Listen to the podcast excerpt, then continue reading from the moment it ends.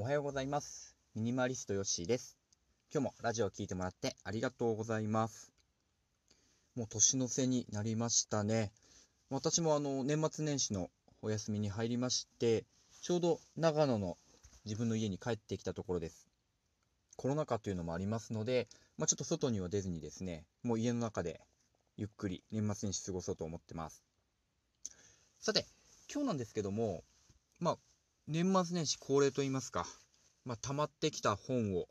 読んだりですね、まあ、過去に読んだ本をもう一回読み直して、いろいろ物思いにふけるなんてのが、私の理想の年末の過ごし方なんですけども、今改めて読んでいて、働いてる人に絶対これ読んでほしいなっていう本がね、ありましたので、ご紹介させてもらいます。横山光輝さんの四季という本です。えー、四季っていうのはですね、春秋戦国時代、えー、中国の、まあ、紀元前700年ぐらいから、えー、漢王朝の成立まで、だいたい700年間ぐらいを指した、え歴史の本なんです。で、これを書いたのはですね、その漢という国の、でですね、え暦などを作っていた司馬遷という方が書いた本です。中国の歴史書ですね。で、まあ、この方自体も物語になるぐらい波乱万丈な人生を送ったんですけども、まあ、その方がですね、自分のお父さんの代から、えー、もう頑張ってですね、もうこの中国で起きてきたこと、またその中で、なんでこんなことしてしまったんだろうっていうものをですね、まあ、悲哀を込めて書くと言いますか、もう本当こんなことあっちゃいかんよなっていうのも含めて書いたという本なんですね。で、本人もですね、これはその時々の、えー、偉い人、まあ、言ってしまえば、えー、皇帝ですとか王様に見せると絶対に首が飛ぶと。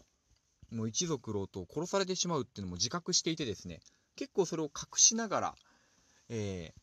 ー、本のベースで書くっていうね面白い本なんです。それを横山光輝さんが、まあ、漫画化してビッグコミックかな？その大人向けの雑誌に昔連載してたんですね。で私は高校大学時代に、まあ、父親が買っていたのを読んでいてで私がま独立してからは手元になかったんですけどもああどうしてもあれもう一回読みたいなと思って買い直してですねまた読んでいるというわけです。でなんでこの歴史書なのと思われると思います、まあ、中国といったら三国志でしょうと。もう劉備玄徳ね孫権曹操。まあ、この3人のね、戦うのがいいんじゃないかっていう方、もちろんいらっしゃると思います。まあ、僕も大好きです。ね。まあ、劉備のね、五胡椒なんかすごいかっこいいですよね。ただ、まあ、ちょっとこのラジオあの、サラリーマンといいますか、働いてる方向けのラジオにしてるので、働いてる人に呼んでほしいというと、四季なんですよ。なんでか。これですね、その、国の公募、まあ、国を治めて、国を攻めて国を守ってという話の中に、まあ、その王様そのもの以上にですね、まあ、部下ですね、えー、忠臣悪臣逆臣たくさんの人間が出てきて王様に忠告をしたり判断をするんですけども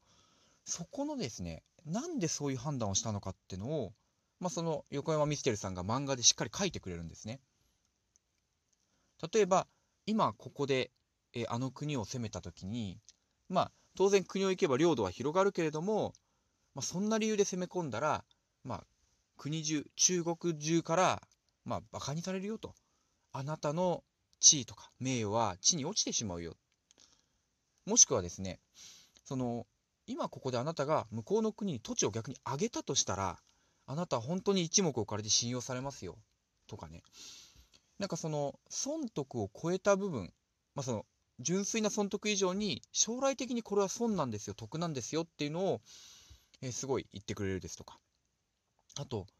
やはり私利私欲。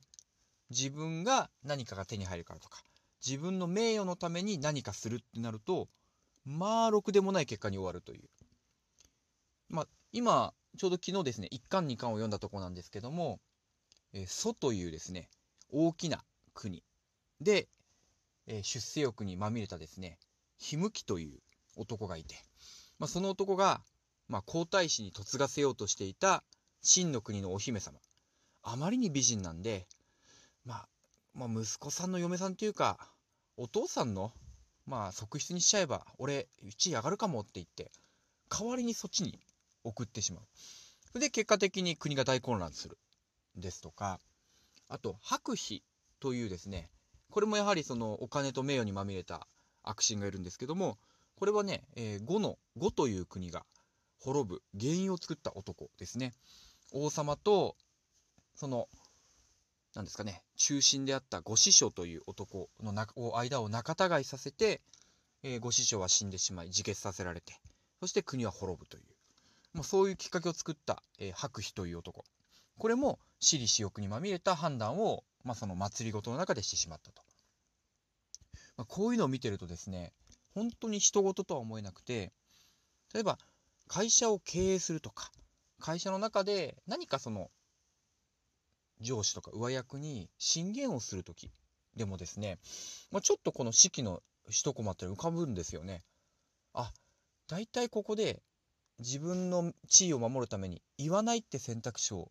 する人は多いんだけども言わなかったら言わなかったでうんまあ物事はうまくいかないだろうなと。で言ったら言ったでその王様のこの人格といいますか器によっては、えー、取り立ててもらってうまく国が回ることもあれば、まあ、その狭い人格者器がちっちゃい人だと「お前は俺に讒言してるのか」と言ってですね、えー、牢屋に入れられて首をはねられてしまう。まあどっちもあるなみたいな。うん、結局常にいい答えはなくて、まあ、いい王様といい部下がいれば最高なんでしょうけど、まあ、どっちかが劣っていてもダメなんだなとかね。こう、本当にこの式を見ていて、まあ、いろんな人がいる。で、人の生き死にが関わってる中で、よくこんなことが言えるなとか、まあ、やっぱり、何千年経ってもお金って大事なんだな、みたいな。お金にまみれるとこうなっちゃうんだな、みたいなことを学べるとてもいい本です。まあ、実際ね、手元で読むなら私、電子書籍でもよかったんですよ、これ。電子書籍でスマートフォンで読んでもよかったんですけど、息子娘に読んでほしくてですね。これはね、本棚からそっと読んでもらってね、なんか記憶に残ってもらいたいなって思う一冊です。横山ミステルの四季。はい、えー、彼の三国志の漫画よりは短いです。三国志40巻、50巻ありますけど、式は15巻ぐらいまでなので、はい。本棚に少し並べて、えー、人生のバイブルになりますので、ぜひ皆さんもチャレンジしてみてください。今日は漫画のお話でした。ありがとうございました。